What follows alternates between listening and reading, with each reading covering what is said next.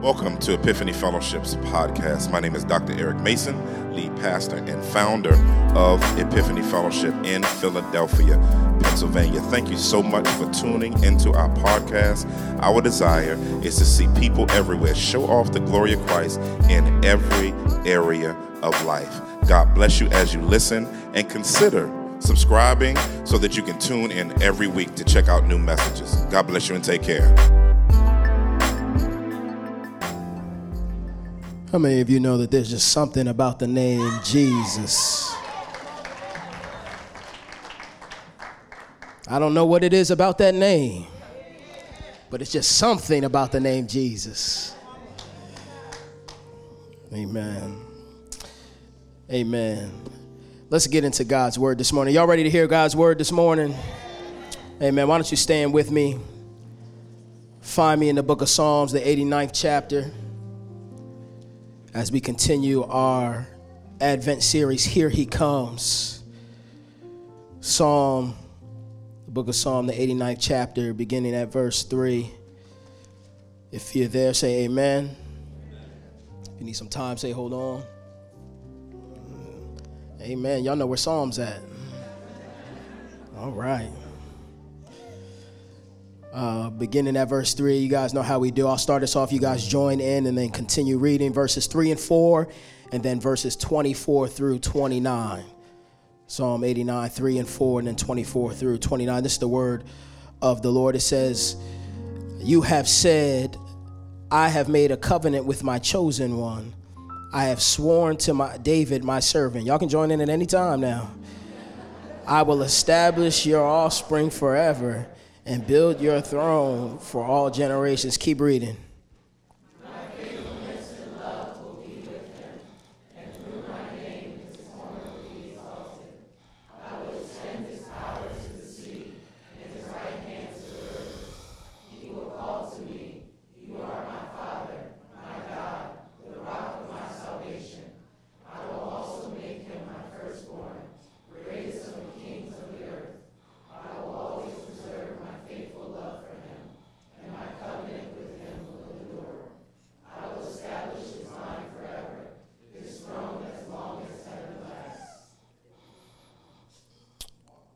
If I could just give us a title for our time this morning, it would simply be Jesus, the end all be all. Jesus, the end all be all. Father, we are grateful and thankful that you are the only living God, that our strength comes from you, our hope rests in you, uh, that you, the only living God, are a good God who has our good in mind, who sanctifies us through your word. Might we hope in your word? Might we believe your word? Might we be changed by your word?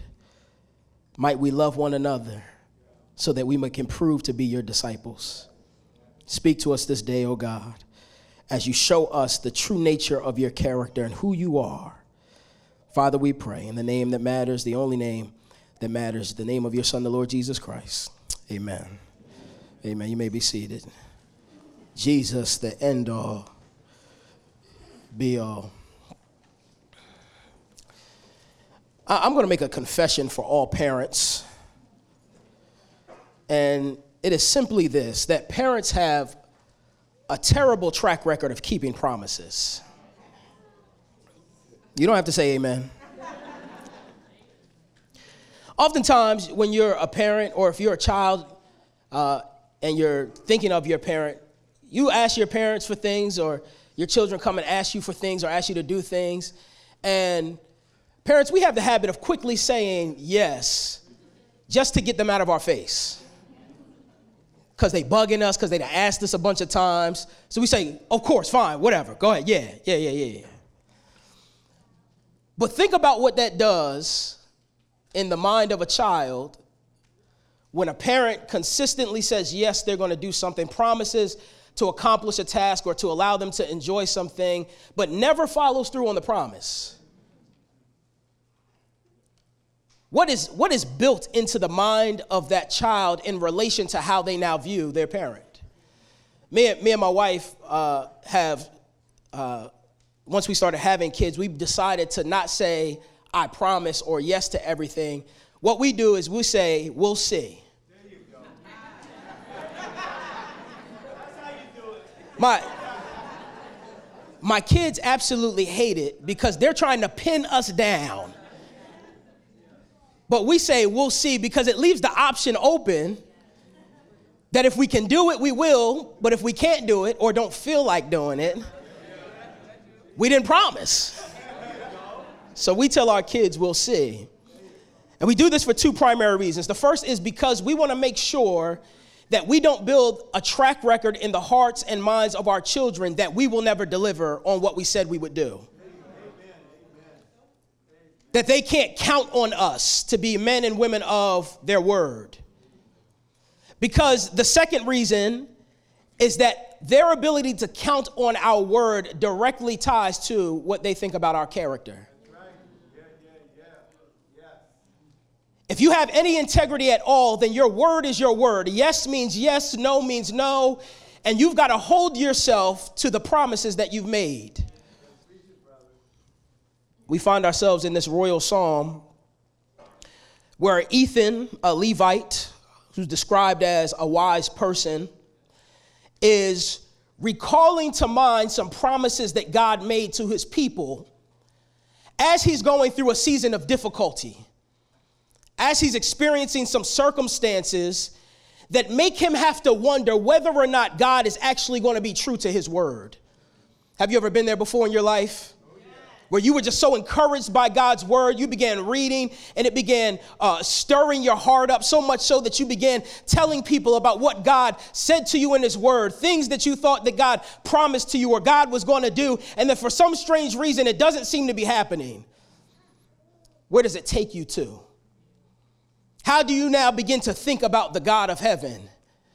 And so Ethan here has experienced hearing God talk to his people and make these promises.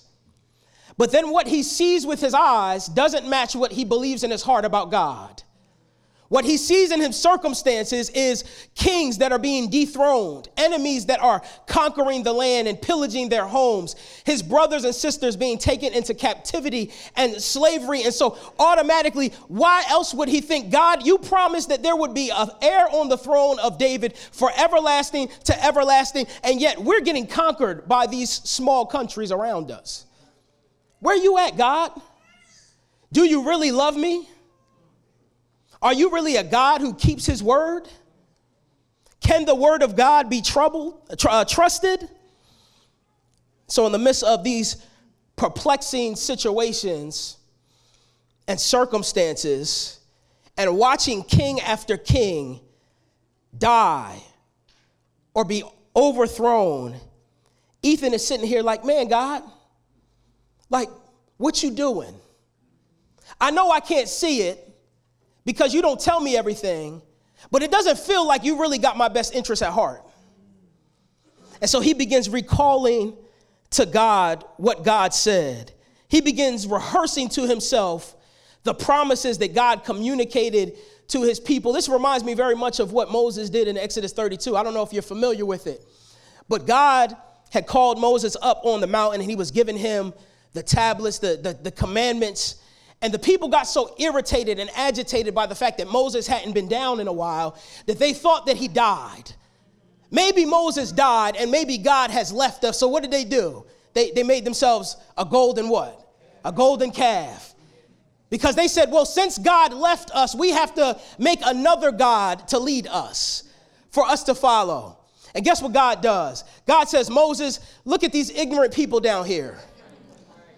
He says, Look at these stiff necked people down here. See, God used some crazy language to describe idolatry and some old craziness when we rebel against Him. He says, Look at these ignorant people that I just saved out of the hand of the Egyptians. I split the Red Sea for them.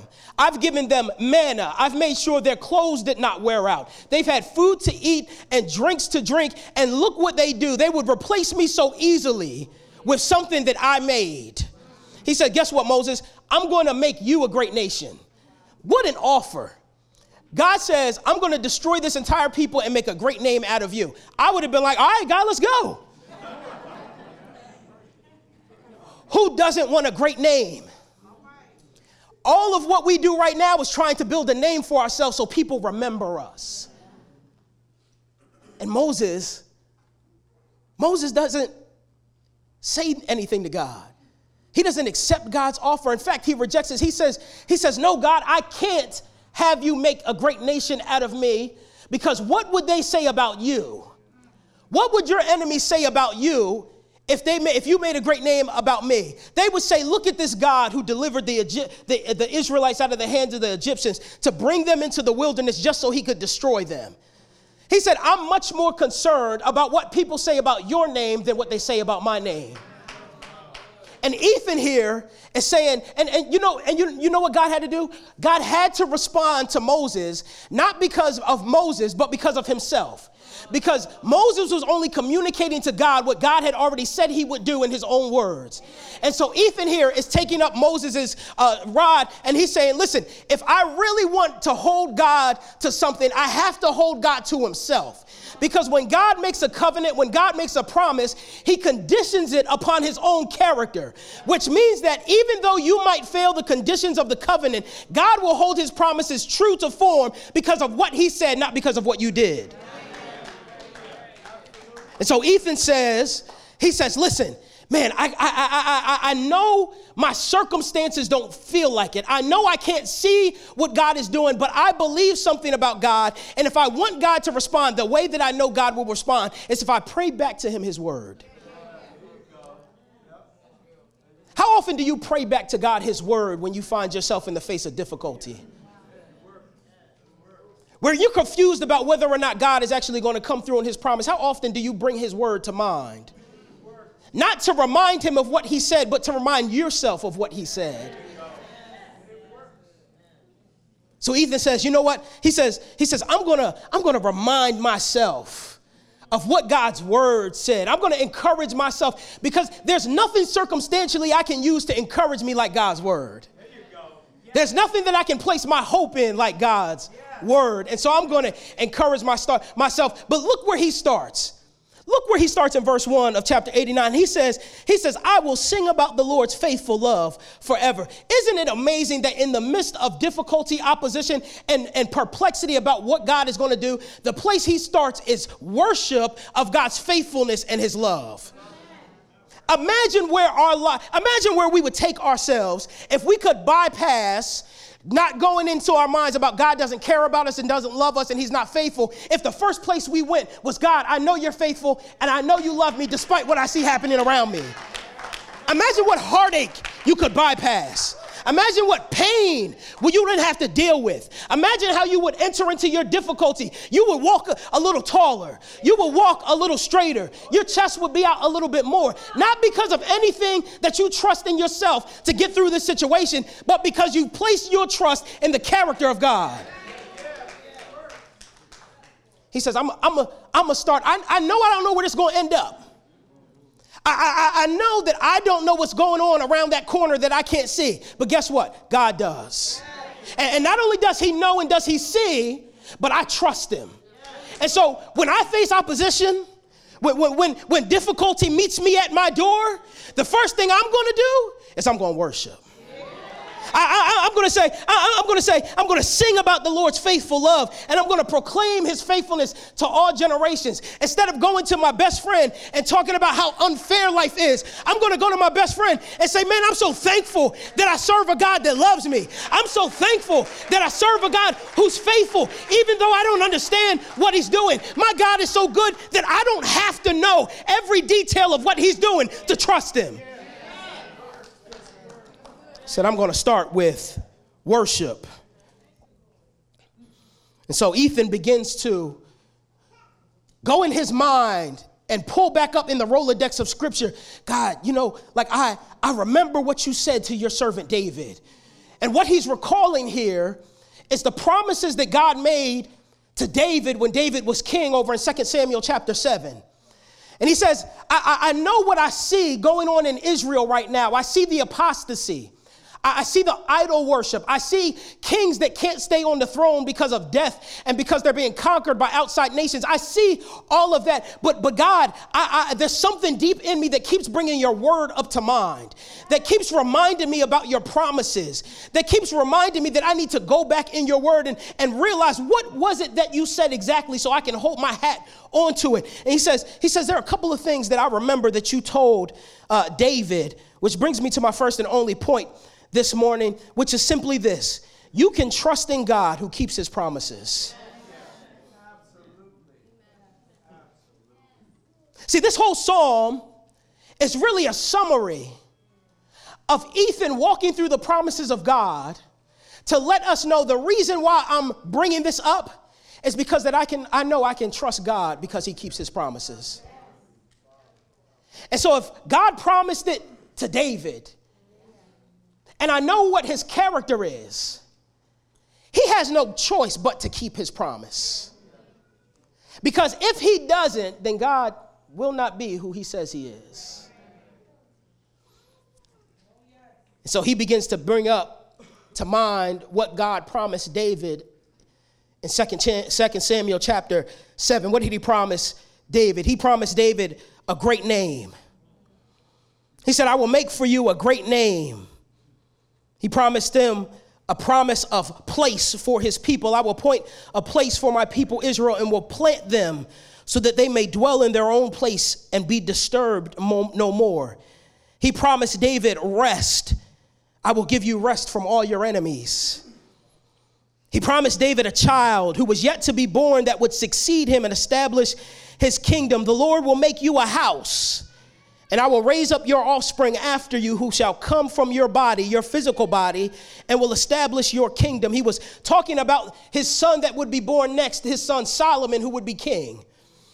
He says, I promised him a throne of his kingdom, that the throne of his kingdom shall be established forever, and that the throne will not be taken away from him, even though his actions will justify chastisement.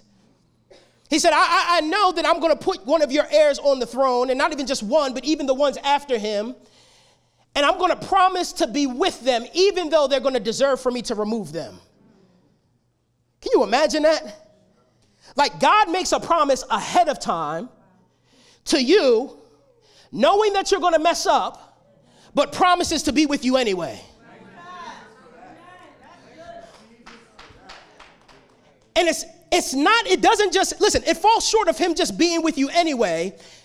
He knows that you're going to mess up, and he's still going to exalt you in positions of power anyway. He says, he says the throne will not be taken from Solomon or his descendants, and that David's house, his throne, and his kingdom will be established forever a literal forever. Not just like forever when you just being like, you say forever, but it just means a long time, but it comes to an end.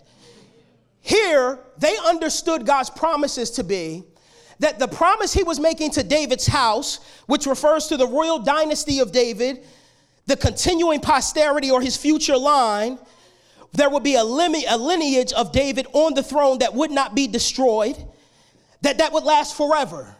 That his throne which suggests the authority and the power that the king has would last forever.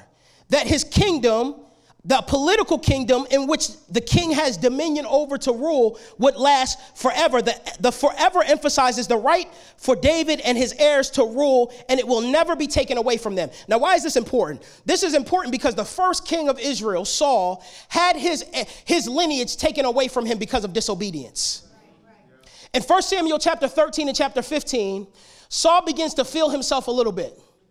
And even though God gave him particular commands about waiting for Samuel to come and offer sacrifices, about going and, and destroying the Amalekites, Samuel did his own thing and then made the, the made the case like, I'm sorry, sorry, not Samuel, uh, Saul made the case like, God, I'm sorry, I, I listened to the voice of the people and they swayed my mind. And God said to him, Well, since you trust the people more than you trust me, you can't be king.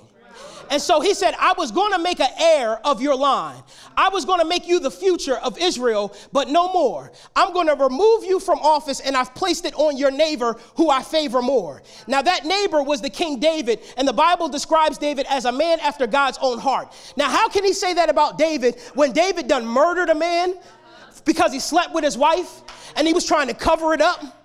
And then he done, like, he done killed people. He done manipulated situations. And yet the Bible calls him and describes him as a man after God's own heart. Because when David was faced with the reality of his sin, he did one simple thing. He repented to God.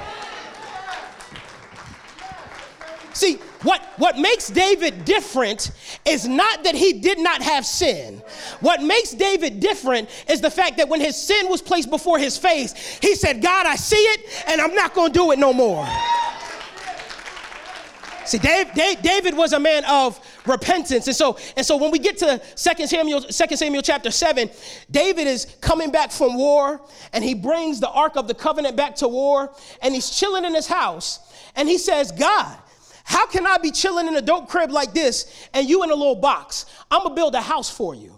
And God says, Nah, I don't want you to build a house for me. It's been too much war in your time. I'm gonna let your son build the house. However, because you wanted to build me a house, I'm gonna build you a house.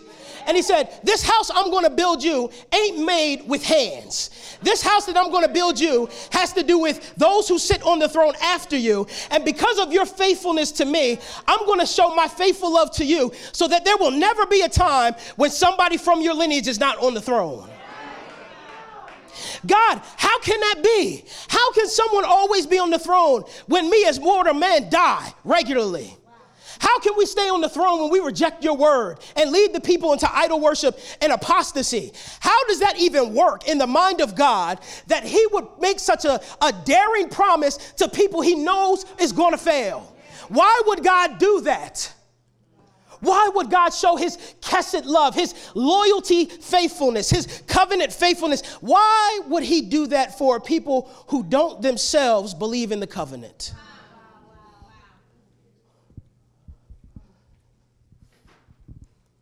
Interesting because not all of these promises would be fulfilled during David's life. And that's part of what Ethan is wrestling with here because he's living as a man in a particular time, remembering the promises of God, and seeing elements of the covenant be fulfilled in his life through Solomon and, and other kings. And yet he knows that not all of the covenant has been fulfilled. And he knows that for some reason, he has hope that the faithfulness of God will keep his promises even though he can't see it. He knows that the faithfulness of God will keep his promises even if he's no longer here to experience it himself. He's not even trusting in his ability to see the, the promises of God fulfilled. He's just trusting in the character of God to bring it about at some point in time. Would you be satisfied if what God promised you didn't come about until after you were long gone? Would it be enough for you? Would God's character still be the same? If you never got to put your hands on the promise, if you never got to set your eyes on the promise, would it still be the same? That's what Ethan is wrestling with. God, am I going to worship you anyway? Believing that you're going to keep your promise even if I never see it. He was trusting in God's kesed love, his covenant loyalty to him and his people, despite the fact that he might not be around when all of the covenant was fulfilled. It's interesting because they were believing. He was hoping. The other prophets were hoping in the fact that God had already prepared from ages past an anointed one who would come. And he conditioned the covenant upon himself, where he said, I'm going to make sure the anointed one comes, regardless of what you do, regardless of what the enemy does. I'm going to make sure that my will is made manifest because I'm going to bring it about. And so God then begins to give hope to his people in the midst of difficult seasons through his prophets. See, I didn't know if you know it but not, but sometimes reading the prophets can be very depressing. reading the prophets is hard. But one of the things I love about reading the prophets is that God sends them not merely to bring judgment upon his people, but God sends them to hold them accountable to their sin and yet bring hope to them in the midst of it.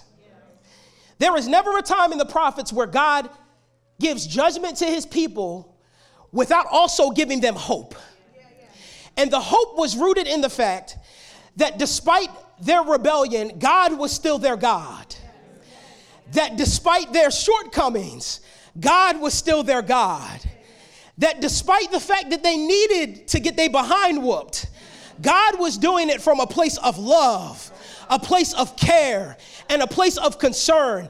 And embedded in those prophecies, embedded in the words of the prophets that God communicated to his people, he gave little nuggets and little hints and little sneak trailers and previews of this anointed one that was to come. I'm not sure if you've read about any of them, but in Solomon, he calls him the rose of Sharon and the lily of the valley. Isaiah calls him the wonderful counselor, the mighty God, the everlasting Father, and the Prince of Peace. Jeremiah calls him a righteous branch of David and the balm in Gilead. Ezekiel calls him the shepherd who will lead and guide my people. Zechariah calls him the king of the whole earth, that when he returns and comes back, will stand on the Mount of Olives, and the mountain will split before his feet from the east to the west. Now, you might call him Waymaker, or you might call him promise keeper. You might call him healer or provider. You might call him protector. I don't care what you call him as long as you call his name Jesus, the one who came from heaven to earth the one who had all authority and the right to sit on the throne, but instead decided to wrap himself in flesh and come to earth to live a perfect life and die a perfect death in your place. I don't care what you call him, as long as you know that he is the one that they were talking about when they prophesied that there would be one who would crush the head of the serpent, even though his her heel would be his heel would be bruised, that he would get up with victory in his hand on the third day, and that he would be the righteous one of Israel to sit on the throne in David's place as the ideal king forever. So as long as you know that his name is Jesus,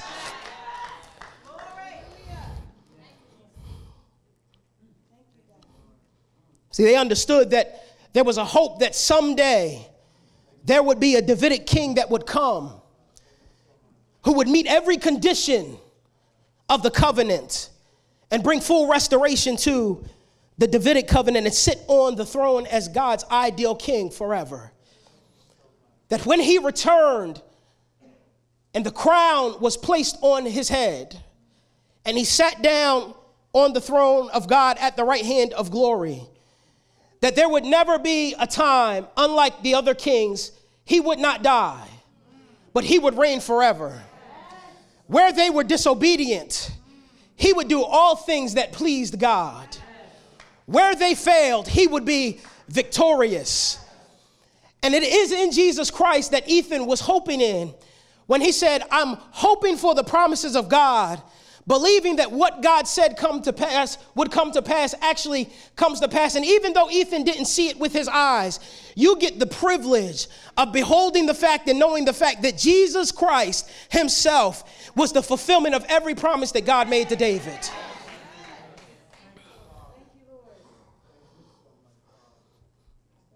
He's a promise keeper.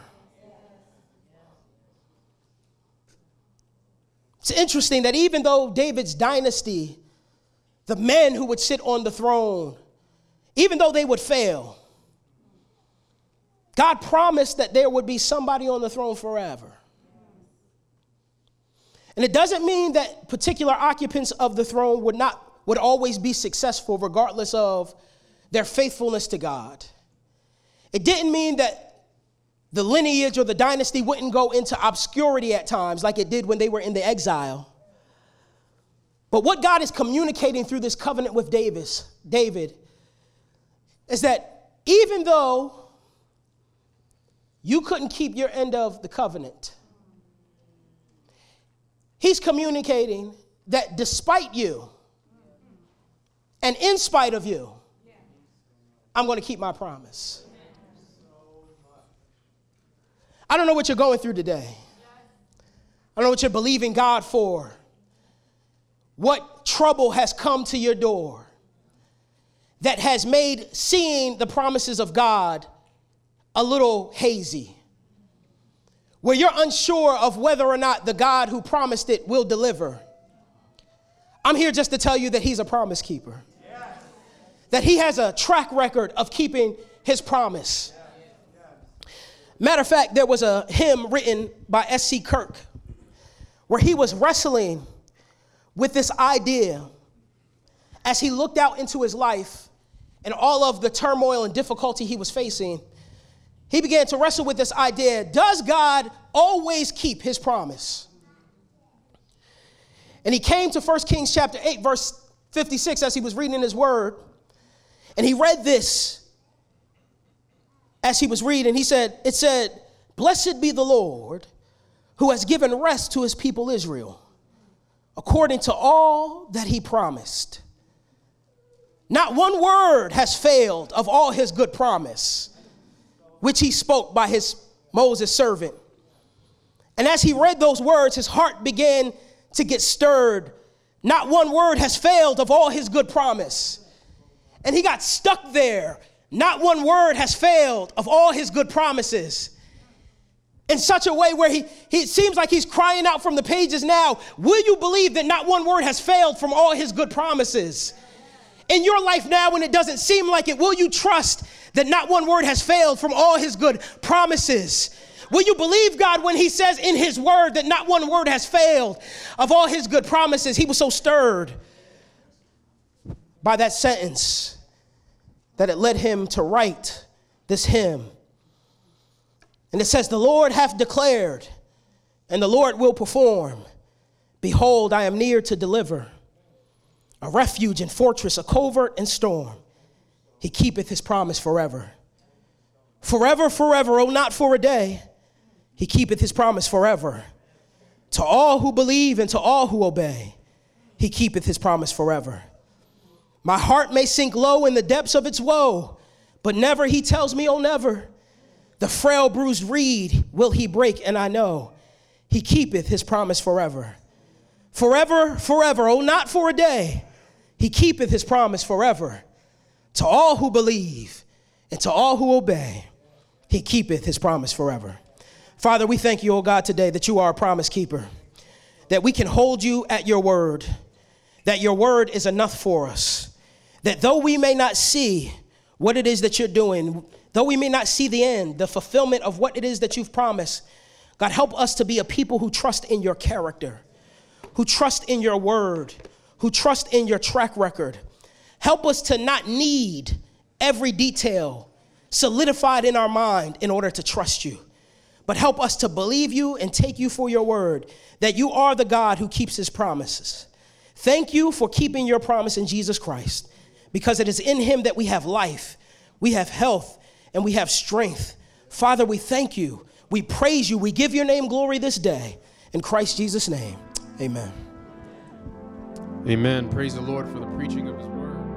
Thank you for tuning in to today's message. I hope that it was a blessing to you and it was aiding in your life to help you to show off the glory of Christ in every area of life. If this message has been a blessing to you, we want you to consider partnering with us in ministry so that we can maximize what God has called us to do locally, nationally, and internationally. You can go to epiphanyfellowship.org, go under give, and consider donating. Thank you. Take care. See you next week.